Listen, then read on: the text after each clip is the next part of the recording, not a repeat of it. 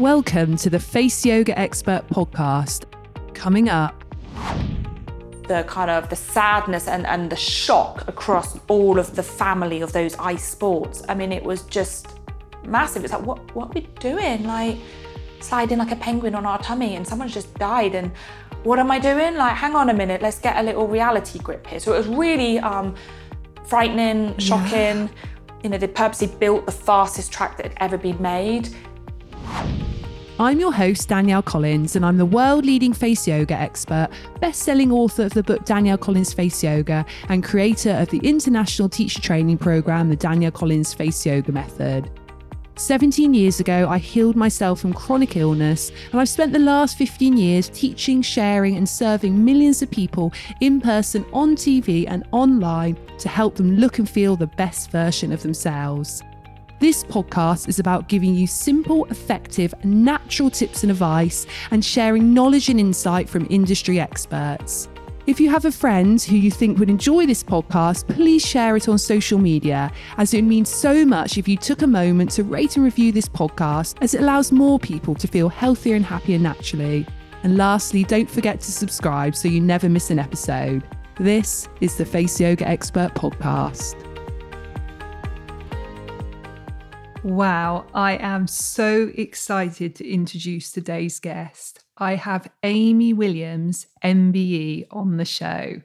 Amy won Britain's first solo Winter Olympic gold medal for 30 years in 2010 in the Vancouver Winter Olympics, and she had victory in the women's skeleton. And as well as an Olympic champion, Amy's achievements include presenting, motivational speaking. She's mum to two lovely little boys. She's a national treasure and she's an all round lovely person. I cannot wait to share this interview with you. It's going to be full of amazing tips and advice on health, fitness, and self care. So let's dive straight in.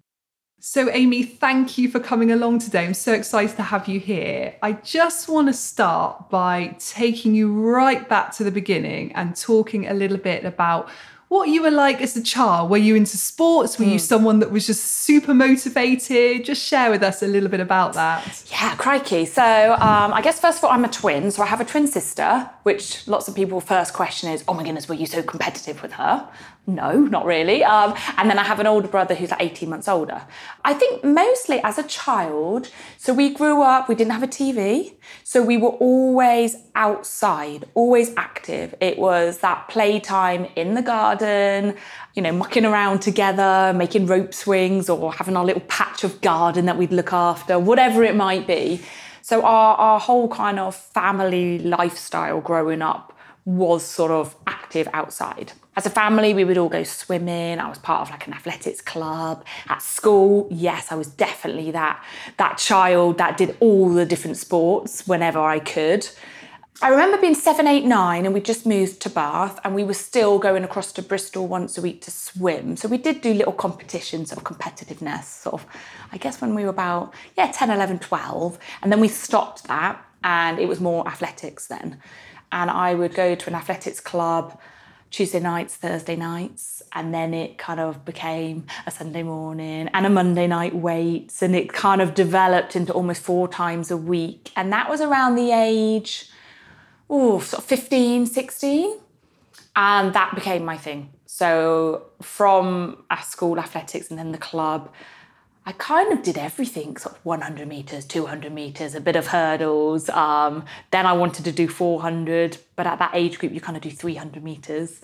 Uh, and then, yeah, it kind of got into my head. Having watched Sally Gunnell win her, her 400 meter hurdle gold in Barcelona Olympics, whenever that was. Yeah, that's what made me think, right, 400 that looks like one of the toughest races on the track. You know, it's the longest sprint. Let's do this. I love how you pick the toughest one. You're well, like, that's you just toughest. kind of think, right, Let's once around, that's a good solid. Once around the lap, yes. done. Yeah. Um, and then you realise how hardcore the training yes. is. Um, and yeah, and I got into it. You know, so this was sort of 16, 17, 18 kind of age. And then I had a lot of problems with my shins, sort of shin splints, compartment syndrome, had to take time out, couldn't do the long distance stuff I needed. And that's when I just sort of started, well, I still want to compete, I still want to be good at something. And then I fell into kind of skeleton. So yeah, we we were as a whole very active family. Sundays were always church, Sunday lunch, dad's walk. Dad's Love walk that. could be one hour or four hours, depending if we got lost or where we went. You know, maybe there might be some National Trust thing in the middle of some home that you hated as a kid, but now actually I find it really fascinating. So, yeah, it was very much like Very active. active, healthy, outside kind of life living. I'm not sure how I'd cope with that TV with my kids. I feel like when I put the TV on, it's like my 10 minutes to go and like make dinner or do. So your parents were so brave not having a TV, but was maybe, maybe that's why you've been so Yeah. successful. Maybe I should just get rid of the TV. maybe that's what I should do now. I think you know back then, we, like we didn't have phones, we didn't have TV. Yeah, of like course. there wasn't all your social media, Facebook, or that. It didn't exist. Okay, I guess some kids would have computers, you know, your first kind of computers, computer games, but we just didn't. Yeah. It was just normal. Like my parents never had a TV when living. Like Yeah. that was just normal. And then you realise when you were at friends, like, oh yeah, look. Or when we went to my grandma's house or my gra- my nanny's house, like there's the TV. And my grandma's house, I remember it being amazing, like around Christmas, because you'd watch these different programs and yeah, you just kind of had that association. And, and weirdly enough, like Antiques Roadshow. You know, you've been love around on a Sunday for tea. just is my memory of Sundays. Oh my goodness, yeah. Antiques And I love Roadshow. it. Like, that's a Sunday, isn't it? It's Antiques Roadshow. And So- Last of the Summer Wine. Do you remember all of those well? things. That was the sort of because that's the only things you'd ever watch around Yeah. grandparents' houses, and it was like such a treat to be able to watch. So yeah, it's um, Gosh, so yeah, that was just such a, I guess, an outdoorsy and active Mm. Childhood. And then you say you fell into um, skeleton. I love that, how easy you make it sound. So tell me a bit about how that happened, how you went from being really into the athletics Mm. into more the winter sports. So, living at Bath and uh, being up around the university, so uh, the University of Bath, amazing facilities. But I remember when I first started, it was just an outdoor athletics, a small swimming pool, and a small little gym. And I literally was just mucking around in the gym one day, stretching. I don't even think I should have been in there because I wasn't a member or whatever it was. Um, and anyway, I got chatting to some um, athletes, and there were these tall, big, muscular guys and these slightly smaller girls and guys. And I just sort of got chatting. And they were basically the bobsleigh and skeleton athletes. And they were just about to go out to do a, a push session. So the at, on the grounds of the university, uh, they had just built a special start track. So this was 2002. So, well, actually, it must have been, I guess maybe it could have been 2000, end of 2001. So they built it for the 2002 Olympics. So that was the Salt Lake City Games, February 2002. And it was just for the athletes to train to practice that sprint start. So with the bobsleigh or skeleton, you're holding the sled, you run, you sprint, and you dive on, jump on, whatever. And there, they were about to go down and do a session. So I was like, oh, look, can I come and have a look? Can I come and see? Invited myself down and just started kind of having a go with them. There was no real coaching structure or anything in the sport then. Traditionally, it was all military. So Oh, all the sliding okay. sports, the skeleton bobsleigh and luge, were all military basically. Um, so yeah, I just went and had a go. And as it happened, well, actually, yeah, it must have been at the start of 2002. And I remember actually watching those Olympics, and that group of people were watching the skeleton race up on, on the TV screens in the old cafe up at the university. Yeah, I remember. And I do remember physically watching the Olympic Games of skeleton with this girl called Alex Coomber, who was in the RAF and she won a bronze medal. But my brain at nowhere near thought, well, that's the sport I'm going to do. There was no connection at all. I just remember watching it and then got involved with these people in the gym. Yeah. And they were going out to do this World Championships push start competition. So this was then the summer of 2002. And they were all heading out to do this competition, competing for Great Britain. And I asked, could I go out? So at that point, actually, I was as fast as quite a lot of them because I just sort of picked it up, giving it a go. So I was allowed to go out if I paid my own way and I could enter in the guest category. Okay. So, I mean, this was a big deal. So I was 17 at this point. And how did your parents feel about you doing that? You know, I've never really asked them. Just like, yeah, whatever. They were just like, go for it. off your trot. My little pocket money pot paid for me to go out. I remember it being like a ridiculous amount of train, like seven trains or something, to Wow. get like all the way out to Groningen in Yeah. Holland to this little place, and it was scaffolding all set up in the middle of a town centre. So it's a huge competition, World Push Championships, you know, in the town centre, a massive kind of festival. Yeah, so I entered as a guest. I won my guest category, and then came second overall. And the, they'd just got on a performance director, a guy called Simon Timson, and he said, "Well, look, try the real thing. Go on ice, try it. There's an army ice camp, and that was then in October 2002 in Lillehammer in Norway. It cost something like £2,000 or something for this two week course. Like, go and see, have a go, and see if you like it. Um, so, yeah, I um, every penny that I'd ever earn, and by this point, because I was doing an art foundation course at this point Oh, really? Oh, you weren't actually even doing sports at that stage. No, I was doing an art foundation course, Oh my doing specialising in textile art, Yeah. and was going to go off to university, potentially Edinburgh, to do Yeah. a textile art um, degree. wow. So you weren't going to go and do sports science? No, my life like was that? kind of like art. Oh, Because I just was like sports science, I was like, oh, just the academic, the science side. oof. yeah. You like the creative thing, like the creative side Yeah. of life. So yeah, I actually put on hold the art because I was like, well, I need.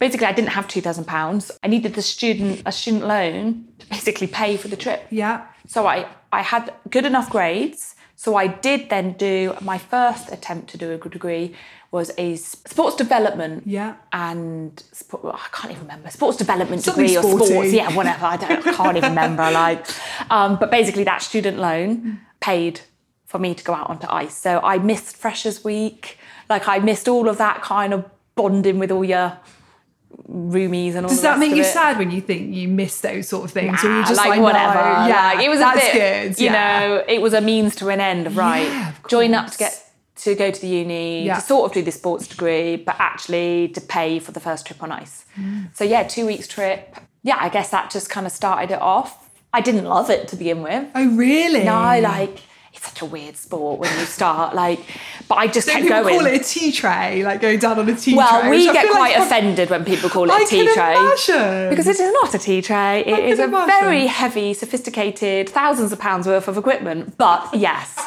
hash, People call it a like tea tray. hashtag tea tray. Oh, really? It's a hashtag. Well, no, I've just said I've just made that up there and then. You now know it's going to be a thing. Hashtag tea tray. Everyone calls it a tea tray. People are going to be but- hashtagging this podcast. Hashtag, tea Hashtag tray. tea tray.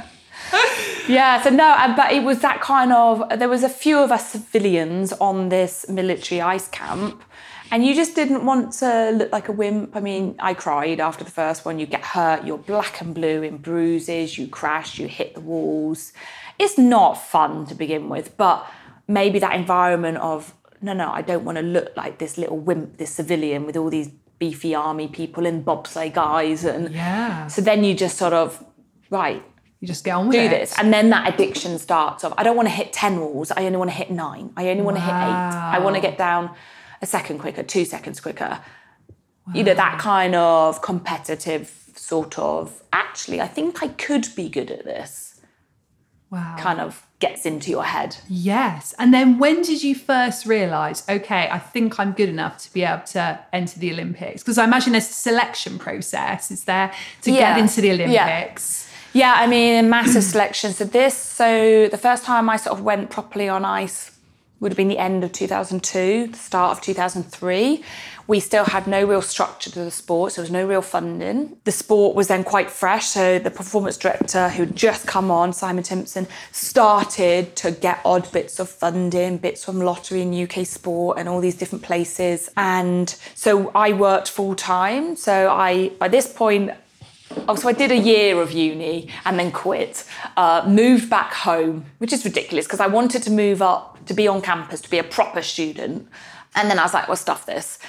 I quit. So I quit, moved back to my family's home to save money, and then I worked in Thornton's chocolate shop. Uh, I would go to the gym at 6 a.m. when they opened, do my first gym session, go and do my stint in the Thornton chocolate, chocolate shop, stop at about 4 p.m., go back to the university and do my second session, go home, eat my dinner, go to bed. That was And that life. was your life, That was yeah. life. So yeah, because we still had to contribute quite a lot of money each winter season, you see, to pay for your your helmet, your equipment, your race suit, your the runners on the sled, so loads of stuff. I remember a, a granny in the village bought one of my first helmets. That was five hundred pounds. You know, like ah, stuff like that. Oh, that's so People nice really that she did rallied around you.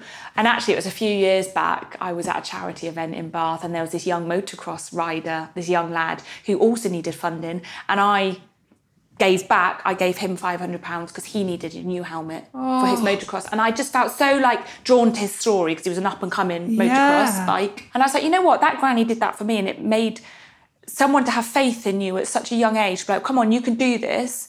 And so I, I just felt, obviously, I was in a generous mood as well. I was just like, you know what? I'm going to write you a check for £500 and I will give back what someone gave me and give you. And I know, so I haven't nice. heard from him for a while, but I know he's doing so well and we've stayed in touch for a little bit. Um, so yeah, we had to contribute a lot to begin with. So as the programme and sport became better and better and we brought home more medals from your Europa Cup level to a lower level, then you get onto the World Cup competition, then you get to compete in a World Champs.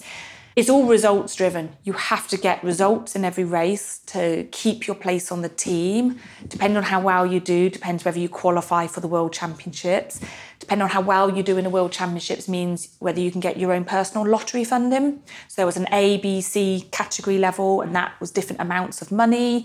So all of that meant, okay, can I now work part time? Can I train harder? Can I flip things over so that I slowly become almost a full time athlete because I'm getting better and better and competing. And so you just came into that lifestyle that actually I have to perform. I have to train as hard as I can because I need to get into selection races. I have to come first or second. I have to get onto World Cup level. At the end of the eight World Cup races, I have to have qualified one or two places for that World Champs. At a World Champs, I have to have come top three, top eight, top 12 to get a level of lottery funding. So that knock on every day of performance is sort of built into you. And did you find that a lot of pressure from externally or internally? How did you sort of Mm. cope with that pressure of constantly having to perform, constantly having to be the best and prove yourself? Yeah, I think the biggest pressure uh, was the year before the Turin Olympics. That was 2006. So, as a nation, depending on how well you do as a nation, is how many places you get at an Olympic Games.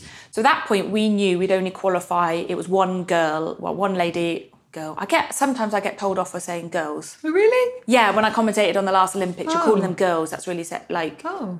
it just naturally Well, comes we know out. The boys, mean. the girls. You can call them ladies, girls, women, ladies, girls, whatever. females. Yeah. um, so yeah, the girls. We, we would only have one place for the girls and two for the guys. So it was a real big pressure because it was between me and this other girl on the team. Like in that competition season before, who was going to go to the Olympics?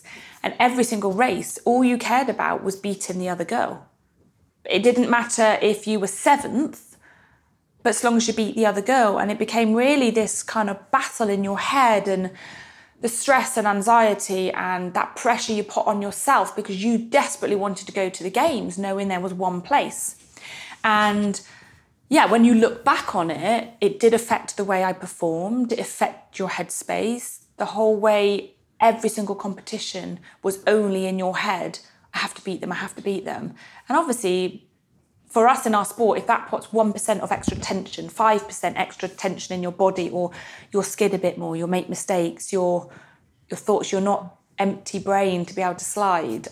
So yeah, I didn't get to go. It was down to that last race of like, right, if she came here, if I came that, would I get to go? So I went out as reserve. I went out because I wanted to learn from the experience. I wanted to feel what it was like within an Olympic Games and the energy and that buzz and you can't practice the thousands of people watching, but I wanted to learn from the environment. And I commentated on the radio, which was also a new thing, never done before. I went off to Australia, did a bit of travelling afterwards, and then the headspace was that fire in the belly. I will never ever watch an Olympic Games. I will compete. So then love I that. knew Was I had. like one day you made that decision? It was Suddenly you were like, right, that's it. boom. I'm going to be in the Olympics competing. if we are good enough, and we pretty much knew by then we would have two places because we got better and better in each year. And I was just like, I will have my feet on that start line. It, at that point, it was nothing to do with medals. It was just, I will compete at an Olympics. I have four years to the date. So that fire was in the belly, the blinkers went on, decisions of every day. Would this help me go to the Olympics, yes or no? And that that's what you had to do every single day. Everything that you drank, everything you ate, ate, everything drank, you thought. go into bed, st- you know, sleeping, everything, every decision was only selfishly for you as an athlete of I am going, you know, I'm not going to miss that chance to go to an Olympics. And obviously, as you get better and better in this and that, you're like, you know what, I know I can get a medal, or, you know, that side of it comes into it. But to begin with, no, it's just four years of Vancouver Olympics. Like, I'm going to go. My feet are going to be on that start line. That's amazing. So, I just want to take a brief pause in this episode to tell you a little bit about my apps.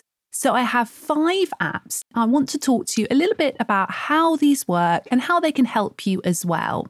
So, I have two face yoga apps. One of them is 10 Minute Natural Facelift, and the other one is Face Yoga for Your Busy Life. And sometimes you'll find this listed on your App Store as Face Yoga 1 and Face Yoga 2. So I'm going to tell you a little bit about both of those. So, Face Yoga 1 or 10 minute natural facelift is all about really working separate parts of the face in just 10 minutes. So, you have a track on the app which is 10 minutes working the upper face, and they're all techniques which are designed to lift and firm and smooth the face in that upper part. Then there's a track which is 10 minutes for the lower face. So again, it's about strengthening and toning the muscles under the skin and combining massage with that too. You have a lovely track which is called warm up, but this can be used at any point during your face yoga workout or any point during the day. And this is all massage techniques. They're really designed to boost the circulation in the skin, help to increase the collagen and elastin production, help to detoxify, and help to improve lymphatic drainage. You have 10 minutes on this app, which is focused on acupressure, affirmations, and some nice releases for the shoulder and the neck as well. Now, there's three bonus tracks on this app. So you have a lovely bonus track which is focused on body yoga, which really benefits the face. And it's wonderful where it's filmed as well. So you'll see it on top of a really nice building in London in the beautiful spring sunshine overlooking the most amazing view. So it's such a nice app. You've also got a really excellent interview with a skincare expert, which explains how to make your own skincare at home using really simple natural ingredients, which you'll find in your kitchen. And there's also a track on this app, which is how to make juices and smoothies really easily at home, which are going to benefit your skin. So, this is Face Yoga 1 or 10 minute natural facelift, and it's available on DVD as well. The second face yoga app, which I've got, which you can just download by searching Danielle Collins on your app store, is Face Yoga for Your Busy Life, sometimes called Face Yoga 2 on your app store. Now, this is perfect if you want to do a structured face yoga program, but you really want to integrate it into your day. So, you have 15 face yoga tracks on this app, and they're all between one and a half and three and a half minutes each. And on each track, I recommend where you can do these little mini workouts. So, for example, when you wake up in the morning, when you're in bed just before you go to sleep, when you're in the shower, when you're sitting in front of the TV and you're just relaxing on your sofa, just before you put your makeup on, just before you go out to a party, whilst you're in your car. So, there's loads of really good examples of when you can actually integrate face yoga into your day to day life. If you just want to do it as one full workout, so it takes about 30 minutes, you can sit down and enjoy it in that way. So it doesn't need to be done at these certain points in the day. It's entirely up to you how you use it. And this app is also filmed in a beautiful location. It's filmed in Greece on the beach. So you see the sea, the sunshine, the sand. So you really can immerse yourself in that relaxing experience as well. And this app has two bonus tracks. You have a meditation session, which is all focused on helping you to look and feel the best you can. And if you're a regular to my podcast or you follow me on social media, you know that I believe that real beauty comes from the inside out. And that means working on our mindset. So this meditation is really going to help to complement all the hard work you're doing with your face yoga. And there's also a lovely body yoga section. Again, it's filmed with the beautiful sunset in Greece. You'll see the sea. It's like a beautiful silvery color as you're doing this body yoga workout. And all these body yoga poses are beneficial for the face. And then I have three other apps which you can search Danielle Collins on your App Store for as well. So there's a body yoga app, a well-being yoga app, and there's also a mama yoga app. So the body yoga app is six 10 minute sections, all focused on yoga and Pilates for toning and strengthening different parts of the body. So, for example, there's 10 minutes on the bottom area, 10 minutes on the tummy area, 10 minutes on the arm area, and so on. And this also has some great bonus tracks. The Wellbeing Yoga app, which is also called 10 Minute Natural Mood Lift, and again is available on DVD, is probably one of my favourite apps. And the reason being is these were all techniques I used when I was very ill with ME 17, 18 years ago. I used all of these techniques to heal myself. So it really leads you through gentle techniques, gentle yoga, meditation, affirmations, positive thinking, and the focus is all on increasing the energy and enhancing the well being. And the final app on the App Store, which is more recently made, is my Mama Yoga app. So, this is perfect if you're pregnant and you want to do some safe and beneficial meditation, yoga, and exercise. It also leads you through some hypnobirthing, which you can use during your labor. And then it shows you how to do yoga techniques safely straight after you've given birth and then following on after that six week checkup. And one of the most fun parts about this app is how to do massage with your baby and how to do some children's yoga with your toddler or preschooler. And you'll get to see my lovely Lucia and Lilia on this app. So that's it. That's all of my apps. Five apps. Just search Danielle Collins on your app store. And four of these apps, so all of them apart from the Mama Yoga app, are available as DVD. So let's get back to this episode now. And do you feel that that motivation and that self discipline is something that you were just born with? Do you think it's something you mm. learned by watching other people? Do you think it's something which was instilled in you through your parents or through different experiences you yeah. had? Where, where do you think that came from? Loads of parents ask me that now mm. when I hmm. meet them or if I go into schools yeah, and bet. do talks. You know, different parents come up because, you know, maybe I've just done a talk at some prize giving and their daughter's sons are like in that 15, 16 year old age and tricky. Do they quit sport? Do they keep going? And they want to know. And I think it's 50 50. I think you are born with some of it. And I do think it's also how you're brought up. And then I think it is clearly your decisions and your personality. Well, so maybe that isn't 50 50. That's a, bit, bit, of three ways. Three I ways, yeah.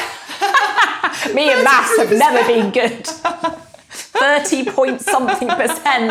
Um, yeah, because I'm like keen now as a mum of two boys mm. that, oh my mm. goodness, what are they going to be like? Yeah. Right? How am I going to bring them up? But yeah, so when my parents say that it wasn't that I was competitive as little, but I never wanted to be told off. Oh, so okay. I always wanted to do really well because I hated being told off. And even now, actually, I hate either people thinking badly of you or if you haven't done something right, you you always want to do something to the best of your ability it doesn't matter if that's the best best, but just to the best of you know that you can yes. do it. And yeah. I think that's more with me. Yeah. If I know I can, in, in, the gym, I guess. So I know I can lift heavier. So I will keep training until I know I can't. Yeah. You know, you've reached that kind of pinnacle, I guess. So I guess that's what it was more about of being the best that you can be. And the hard thing is clearly you compare yourself against other people. That's what we all do. Of course. And there's always that because you're a competitor and in our competitive sport you have to watch the other people slide you have to watch their lines you have to learn from other people. But the biggest learning of those four years from turin olympics to vancouver was the whole don't be obsessed about other people because that other girl going down on the sled is not going to make you and your sled go faster. Yeah it's there's that quote about making your boat is the rowers I can't remember it now. I feel like completely. I don't know this quote. There's I this, should. There's a quote about um, making your boat go faster. Okay. What will make your boat go faster? And it is a similar thing. Like, is this lovely coconut macaroon in front of me going to make my sled go faster? Yeah. It is it, probably not. you know, so it is that kind of thing of mm. you need to look at the other competitors, see what they're doing in terms of their lines on the track or this or that, but then you're the only person who can lift that weight heavier, run faster, and get on the sled and make the sled go down faster. So there's that real fine line balance. And I hmm. don't know if what were we do- did that link into what we were talking about before? I gone don't know, but? I feel like I was talking about a lot of the pressure and, and the, and the Yeah, motivation. the that and yeah, and it's internal. Yes. So yeah, I, I think Yeah. it's a bit of everything. It's, it's Yeah. learning along the way. I think you have to have something born in you and your personality, and parents never ever. Pre- so that was the question. Also, Mm. parents asked me: Is were my parents? Did they pressurize, or were they competitive, or did they force or drive? No, they would support in the background Yes. like even getting into the sport it's not like they had tons of money and just sh- Yeah. get, you know no that was me making the never said, decision of getting my Amy to-" uni degree Yeah. and getting the student loan to pay and to work full time it's not so everything was on ours even buying my first pet hamster that was 50p from my neighbour was me doing my paper round earning my money to buy so they've always been in the background. Poor things, you know, 2, 3 a.m. driving to Stansted Airport because you had a six o'clock flight because it was the cheapest flight that you could buy, those kind of things. Bless them. You know, that in the background. And all they'd ever say is, do your best, be good. Be, my dad would be like, be good, do your best. Oh, And that that's the it. best advice. And they'd come and give you. watch. They would always come at least once or twice in a winter season to come and watch and support. And they would just stand on the start, you know, on the somewhere down the track. You know, good luck, do your best, and that would be it. There was never any pushing, any pressure, because it still has to come from you. That is it. It, it still has to come from you rather than a pushy parent. Because Yeah. sooner or later, that child will either retaliate and not want to do it, or quit before their time when they could have really been good if they had just done it in their own time. Absolutely. And like you say, so much of it is about what's going on in your own mind and your Yeah. own decisions that you're making every second of every day. Yeah. And no parent can micromanage that, particularly when you're 16, 17, 18, mm. Those sort of ages. Yeah. So let's talk about Vancouver. I'm sure you've talked so many times about that actual experience Mm. where you won the gold medal. I actually showed my little girl Lucia, who's seven, this morning because I said to them, please play upstairs, keep downstairs nice Oh, bless and her. Are they- are they tidy. here? And no, they've taken, oh my gosh, if they I here, say I could would've brought it. I could have brought the you medal would and have shown heard, them. No, you would have heard the noise, but I was like, stay upstairs out the this house. morning. Yeah, Bruce took them out, thankfully. But I was like, stay upstairs and get make it messy upstairs. Because I know with like an hour in the morning, they'll get everything messy. And they were like, why? I said, because I've got a very special lady coming who's won an Olympic gold medal. They were like, can I see a picture? I was like, I'll show you the video. So I got the video out and showed Yeah, yeah. them that that moment where Yeah. you won it. And actually, as I watched, I felt really emotional Yeah. really emotional. And they were like, wow. And particularly my seven year old, she's so sporty. Yeah, she's the age, only that, girl yeah. in her class that plays football with the boys, that does football club. And she just wants to do everything sporty and anything sporty. So to show her that and to say, you know, this is mummy's friends. Oh, come she's back and coming meet round- them. Come back and meet them, bring the gold medal. They would love it. But anyway, going Yes. back to that moment in Vancouver. So that moment you won the medal, tell me just how did that feel?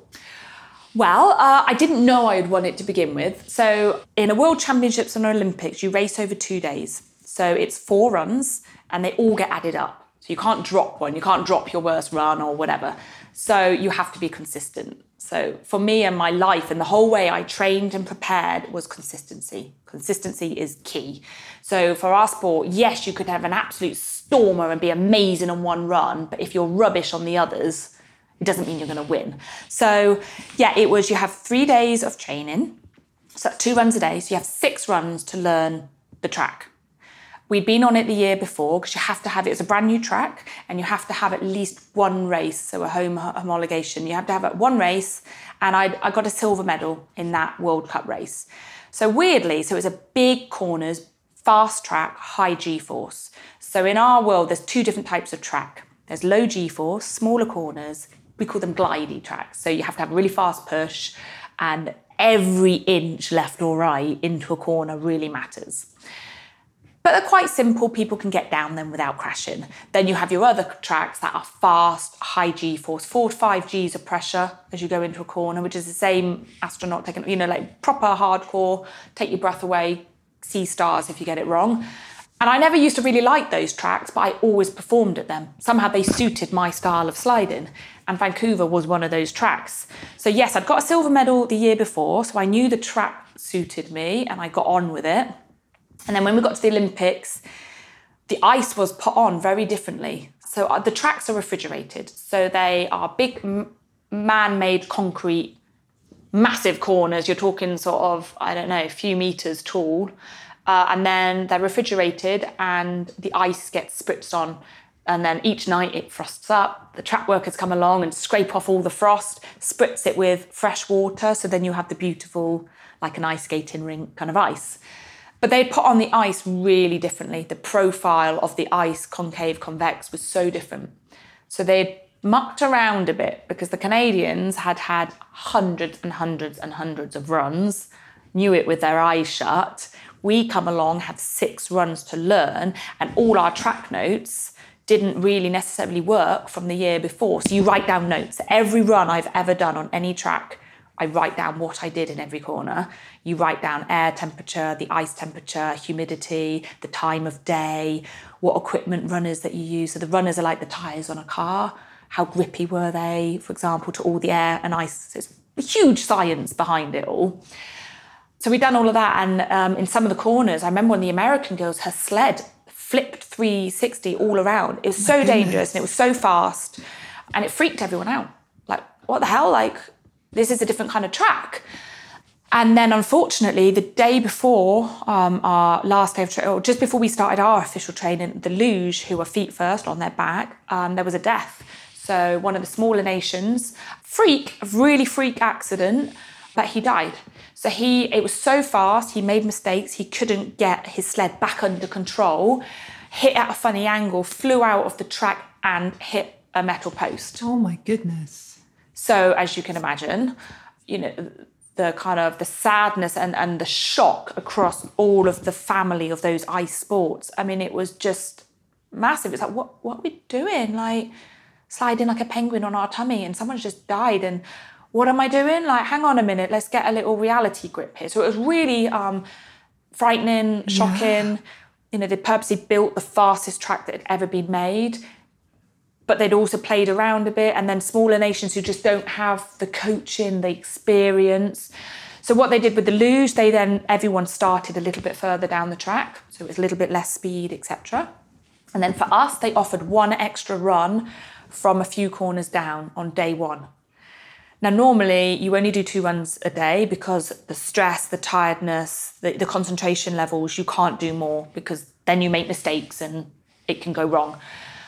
But I actually decided with my coach I was going to take that extra run. So I would do three on that first day from further down. And you wouldn't normally do it further down because because you're a bit slower, different things happen in the corner because of the different speeds and pressures. So you can't do quite the same steers as what you would at the top of the track. But I just thought, you know what, I'm going to waste my nerves and that nervous energy and that panicness on that first run and just almost use it as a bit of a throwaway run. You know what, I'm just gonna know that I'm fine, get down. Only myself, the Italian girl, and one Japanese girl took that third run. Wow. Because obviously it, it was a bit of a decision making. Do you wear yourself out and get tired from doing it? And knowing that, yeah, the steers are going to be different. But I just knew, right, I've been given that, I'm going to do it. I'm not going to regret it. I will do it and waste my energy. So when I got to the top of the track, on technically run two for me, but run one for everyone else, I was on it. I, I was like, right, I've survived, I've got down, this is fine, let's concentrate. So when you actually won the gold so yeah, so the, the, during the training, I was kind of always first, second, third. Mm. So I was in those medal positions. I was like, okay, so you sort of thought, oh, I might get a medal. happen. This is fine. I didn't look at any of the other girls' runs. I got my coaches to do all of that video analysis for us. Just showed me what I needed to do and just told me, right, Amy, you just need to in corner nine steer a bit harder, change the angle of the sled. Tiny things. I trusted them to study everything and just tell me the basics. I didn't want to look at any of the other girls. I didn't look at any timesheets properly. I didn't study them because we put them all into graphs and scientific stuff. I was like, no, no, you do that. I don't want to. I just need to do what I need to do with my body, prep my sled, and all of that stuff. So, yeah, when it came to the race, day one, I was number five off. on the run one because I was fifth, ranked fifth in the world. So you go off your world ranking. So end of day one, I knew I was in first place. You then have to go back to your house, prep your sled, do everything, eat, go to bed, knowing you're in that first place position. Oh, wow. Uh, so I'd never won a race before. I was always second, third, fourth. But I'd always in training shown that I could win. I've beaten all the other girls on the track and never quite did it on race day because I wanted it so badly, that extra 1% tension, whatever it might be. I was always in second, always third. So it's like, oh, crikey, is this going to be the same old story? Am I just going to be training champion, which is what my coaches used to call me? But yeah, so it was really difficult waking up the next day. You were not, you were first off, first off down the ice because you're in first place. And then for the fourth and final run, it goes slowest to fastest. Mm.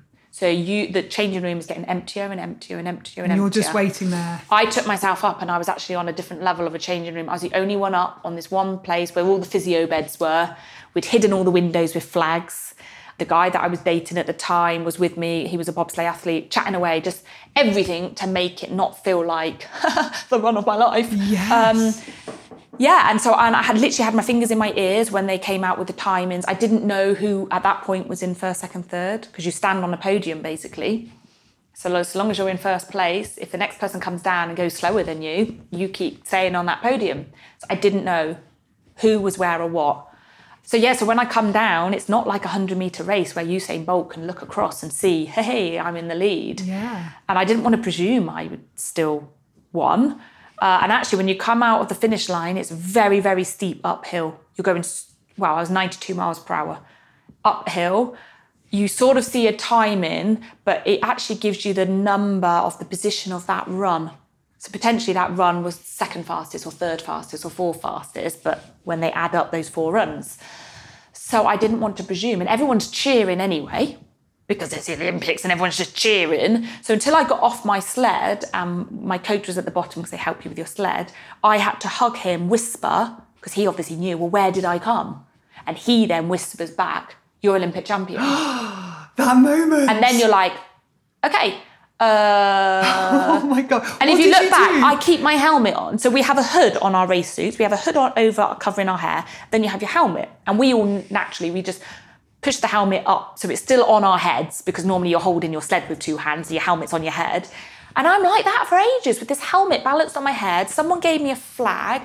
If you look at the video, I don't even get the flag out properly because I'm just like, oh crap, what do I do? Everyone's look, everyone's looking at me. Yeah. Like back then, what, how old was I? 27.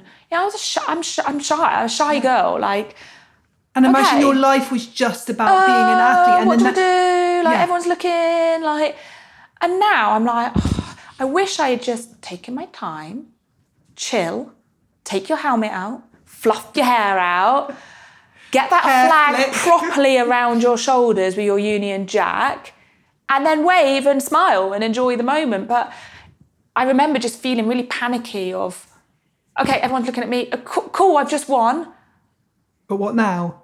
what now?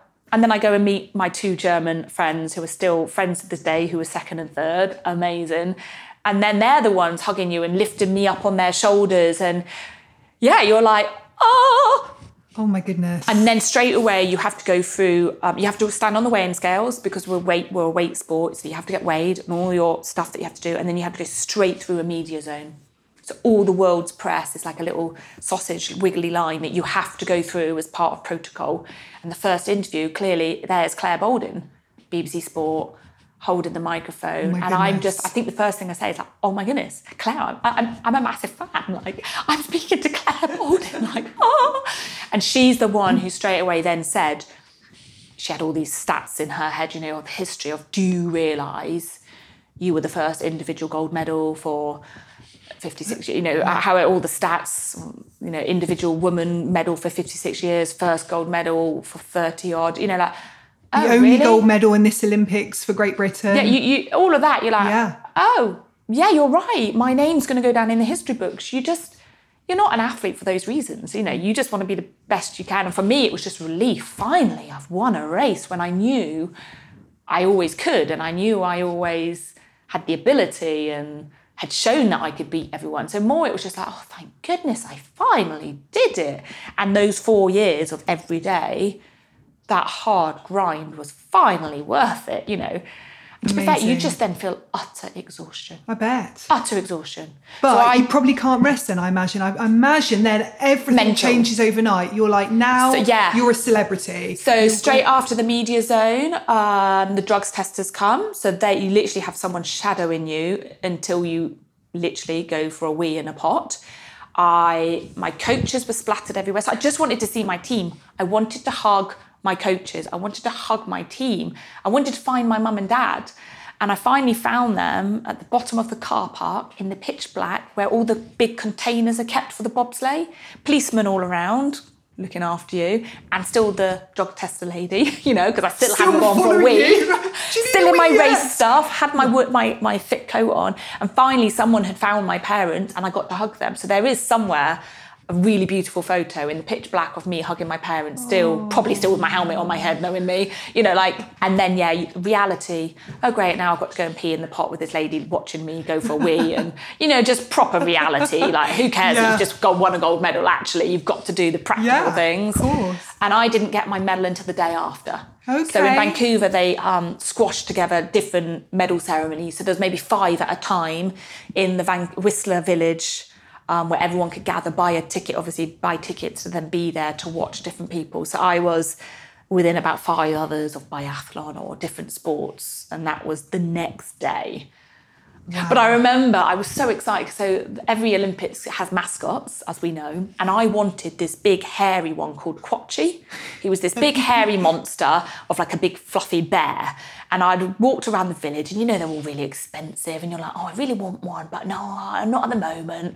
And the sled tech girl, Rachel Blackburn, at the time, and my physio, who clearly I spent every day of my life with, they knew I really wanted one when I got back to my bedroom that I shared with a girl who I'd never met before until then, and she was a biathlete, there was Quatchi on my bed. Oh, that's so cute. You know what? That's like one of the things that I remember that I was so excited about, was That's actually so just getting this Olympic mascot at the age of 27. But I just wanted this soft toy. And to this day, like he's now with my son, but that was my.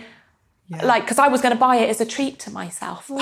Oh, that's won. so And he was there waiting, and they had put a sign on my door, gold, and then oh. in the offices of the Olympic Associate, like our little. They had like little offices. They had this medal tally chart, and there was this little gold medal that had been stuck on this chart. And you were like, "Yay!" Like you were just excited to see everyone. That It was just the simple things of, and I treated myself. I went into the big food hall. I'm really rambling now, but it's, it, you No, remember I love things. hearing this. I feel like Um, everyone's going to love this. I went into the big, amazing food hall where, like, almost the day before, I'd seen like Arnold Schwarzenegger like walk in, and you were like, like, oh my goodness, this is amazing.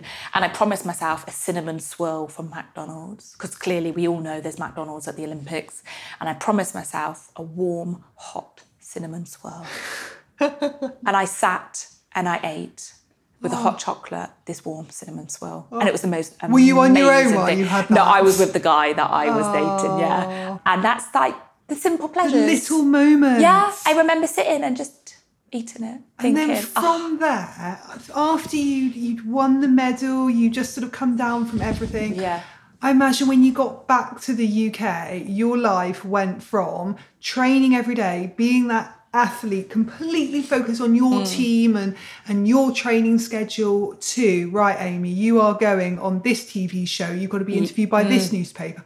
How did you find that massive transition? And I imagine that you weren't particularly mentally prepared for that necessarily. No, no. I mean, I didn't have an agent like before the Olympics.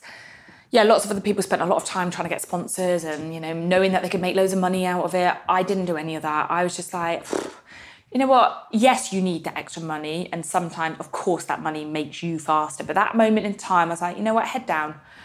If the medal comes, then all of that I'll, I'll figure out afterwards. I had been renting out my flat that I had in, in the centre of Bath because for six months when we're away, you can make money. So I'd already moved back into my parents' house because someone was living in my flat. Um, so technically, I was homeless because I hadn't, it was like a six months that I rented it out for. Yeah, to, to make some money. Yeah. Um, and so I wa- I moved back home. But yeah, I was the BA flight home, I vividly remember, because I was in seat 1A, Never been in first class before with Quatchi. Me and Quatchi in the Oh, number middle. one. I love it. Number one glass of seat, number champagne, which I don't. Did I drink it or not? I can't even remember if I drank it. Were you meant to go back first class, or it's because no, you, you, would have been in the back with Oh, everyone right, okay. else. But because like, Suddenly life changes. Like, ooh, but I'm all Yeah. on my own as well. Like, oh crap, actually, I'd rather be with all my mates. Yeah, but, let's but, enjoy you know, it. uh, and I, I didn't sleep a wink because I was just, yeah, you were just uh, this uh, this weird place. I, but then I get so excited because it's all the movies. All I ever want to do is see how many movies I can watch on a plane. And I'm still like that to this day. So I think I, I watched about four movies, um, exhausted. And I knew as soon as I got off in Heathrow, I had to go straight onto the one show. Wow. Literally, someone, a car was there to pick me up, and I actually had my sled with me to take me straight into the studios of BBC, and I was straight on the on the one show. Wow. Which was again weird. And were you nervous doing that, or were yeah, you just? it was just all of it was just like you were just in this exhausted Yeah. haze of a bubbly weirdness thing. Yeah. Uh, and then I was the same week was on Jonathan Ross. Yeah. That again was Which I watched this It was week, so amazing. I loved it. I watched it. I- Didn't he make that helmet for you? I think it's still in my parents' house. So he made this like rocket helmet. I can't remember really what happened, but I just thought because everyone was like, okay, warning because he can really slate you and be hard. And I, was, I just remember thinking. He can't say anything horrible to But me. he wasn't, he was but lovely to you, and wasn't he he? was Yes. so nice. And the exciting thing, I I got into like your little changing room, and you had your makeup done and your hair, which obviously I'd never had before. So I got dressed. You know, someone had given me this dress and these beautiful. I remember I was in a really. If it's the the event that I remember, I was in this lovely dress and heels. Had to give them back, unfortunately. And he'd got this beautiful bouquet of flowers Oh, and like a beautiful candle because they don't pay you to go on these shows. Yeah. I mean, probably if you're a mega star, you probably do, but you don't, you know. Yeah. And I just remember, I think I had my sister and like um, one of my mates with me because you could bring guests. And I just remember it being like, oh my goodness, we're in this little changing room, private changing room with bouquet of flowers. And yeah, those small things that I'm Yeah. sure everyone gets so used to, but I wasn't, you know, like it was amazing. Um, yeah, it was nerve wracking because I can remember Charlotte Church was with me. Plan B, do you remember like Yes. singer who had just released their very first album, so now superstar. he was on there. James Corden. Wow. When he, you know, so this was yeah, we're talking like 10, 10 years ago, almost, Yes. almost ten years. You know, and he was only just coming into that kind of height of fame. So yeah, when you look back, and even now, I'm so sad, glad that it started back up because I just love his show. He's and he's such a nice man. Like it's amazing. yeah, so all of those kind of weird things going on. Top Gear, like going on, you know, BBC sofas. So Yeah. the very next day, all the radio, all the TV were at my parents' house. What, literally outside? Literally, all the big vans blocking up the roads What of my did your parents' house. think of this? Well, it was just what, what, what it was. And all these cards were coming through the post. Amazing. And I've kept them all. And one of them, Were you sent any on- weird gifts? Uh, not weird, weird. No, there was like odd things that people had sent, or just more school children had had drawn new things, and I've got them all in boxes, everyone in boxes, and one this envelope had a stamp and just had Amy Bath. That was it. No postcode, no address. They didn't know, and it got to my it got to the house. Oh, so stuff like that. The postmen just knew They just at that point in time, like that's where Amy's parents live. That's the sweetest thing. And I've never known to the day. Like I, I found, I, I'm sure I found it out a while back because I've kept them all. And one day I'd love to, you know, show my children and all the rest of it and all that kind of memorabilia. I've got like at home, just a newspaper. I, I don't think I kept saved all the newspaper cuttings, and I told myself I'd put them in a book, which clearly to this day I still haven't done. You know, they're just. I they're stopped there. saving them after a while. I was just like, oh, okay, just yeah, whatever. Like they're around.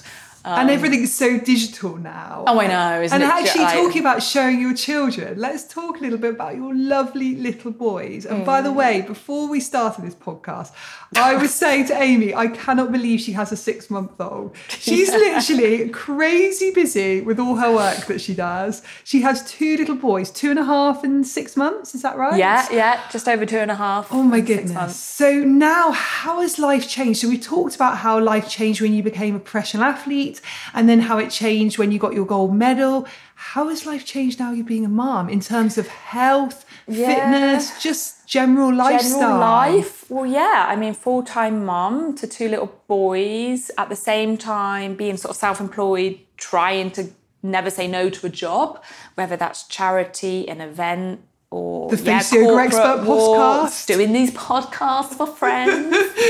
Yeah, I mean, every day and week is different. And I think everyone knows as a self employed person, you never know when your next job's going to come. So you just say yes to everything. And then all of a sudden you're like, oh, crikey, I've got something nearly every day. How am I going to battle this with the boys and my wonderful parents that I couldn't do it without them because, you know, they, they help and babysit and Oscar, Oscar the oldest, is in nursery just one and a half days a week. So it doesn't give me much time. So a bit like him, when he was born, I mean, when he was two weeks old, I had a job. And actually, with both of the boys, I worked. I mean, until a few days before I popped, I actually had jobs, you know, with my massive belly trying to put on clothes off whatever. Or trying nice to, dress like- and go on Yeah, yeah, yeah. TV. Uh, and then both of them, actually, when they were two weeks old, I was on the train up to London. And yeah, bless, my mum would come. I'd be like, right, I've got like an hour, hour and a half between feeding. Of right, I've got to do this corporate talk. You disappear with the little one. I'll do the talk. I'll come back, feed him, go back on the train. You know, it was just almost that athlete preparation in you comes into daily motherhood or prepping, prepping their bags, thinking ahead, actually planning military style. yes. It comes into daily life. Yeah, I mean, it's madness sometimes, absolute madness. And yeah, I think the hardest thing for me is that my own physical training, my body, time for yourself, which as an athlete, you were obsessed. You know, every decision was just you. That is clearly the very last on the list now. And it is hard because I miss it. I miss training. I miss do. doing it for you every day. But your boys are your priority, family life, Definitely. It's a a, different phase in your different life. Different phase, different chapter. So, what do you do to just keep fit now? What's the sort of routine? So yeah, I mean, with Oscar the first, I I still jogged lots. So I did only short jogs because my knees are too dodgy. So I just do odd jobs. Um, and then when I got too big and heavily pregnant, and you just wee yourself, don't you? It's just not cool. Um, and then I got, I mean, I was massively into yoga then. So I'd stopped my sport, and yeah, I was doing yoga every single day. So every day until the morning I actually went into hospital to give birth, and then clearly, well, you just how can you do that still? in the same way of me going to a studio, I guess. So I got back my body. I was like, I'm not going to have baby number two until my body is back, six pack back, like strong. And yeah, I did lots of different things and cycling, but still then I push him around in the buggy. So loads of walking, small jogs, short jogs again, and then occasionally the odd yoga or if my mum had him or whatever. Then with Alfie, I definitely did not jog as long because then pushing the buggy and being pregnant and up hills. and you have quite a few injuries, don't yeah, you, as well? back, from- knees. So I didn't do that as much. I just tried to keep moving and walking. But pregnancy was quite different. I was very nauseous, very dizzy all the time. I, I I would faint in the night when I got up to feed Oscar. Oh, wow. I would just be walking in town doing my shop, and I would have to pretend to be looking at the bottom shelf because I would come over really dizzy. Um, so it was very different and a lot more pain, sciatic pain with my legs and my back. And yeah, it just wasn't as cool, which is why I was convinced I was having a girl. I was like, yes, I'm having a girl.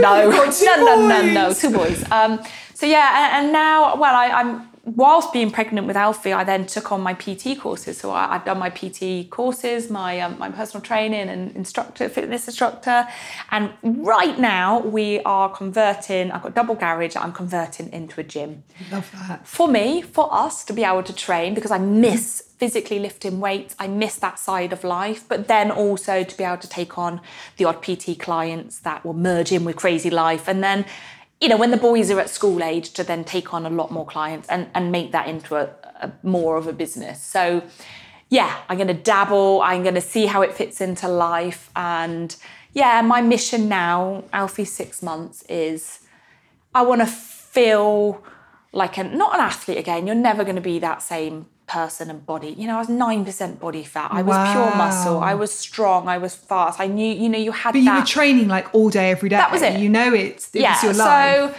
you know, you, you accept you're in a different phase, but I want to still feel strong, feel good, just for me, and Yeah. mentally get the buzz, the endorphins that you get from exercising, like we all know. And the boys, I mean, Oscar's watched and, and actually sat at dinner the other day. He started doing this arm routine Oh, that he had watched that. us me do. And then he picked up the So milk cute. cartons and started pretending he was doing squats with Oh them. my gosh, I love it. He's an so athlete in cute. making. And then he'll do a lunge and he thinks it's really funny, or he'll squat and lift above his head. Like he's just watched and like, oh.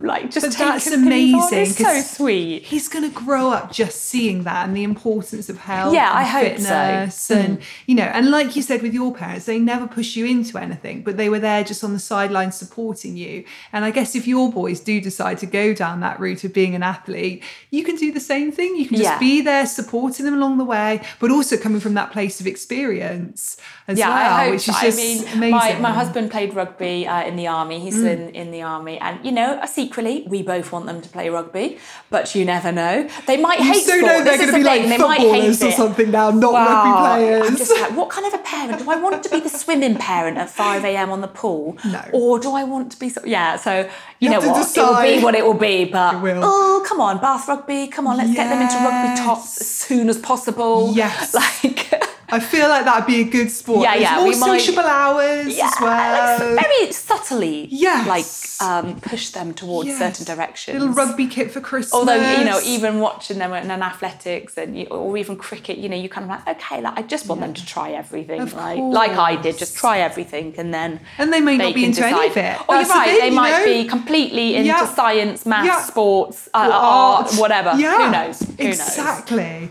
So, if you were to give mums or mums to be a sort of little bit of general self care advice, what would that be? Oh crikey! wow, like all of us, you're just always just trying to find that little moment of time Yeah. to yourself, and I don't know. I think it's probably just not being hard on yourself. It's we've all got a goal, we've all got that thing, and I I know now it's just as easy to be like, no, you know what, I'm just going to eat another packet packet of mince pies, and I'll Yeah. get on it next week. Promise myself I'll get running next week. Yeah. And the next week comes and you still don't. I've worn um, my leggings and sports kit for the last three days, telling myself when the boys are asleep in their nap times, I will run.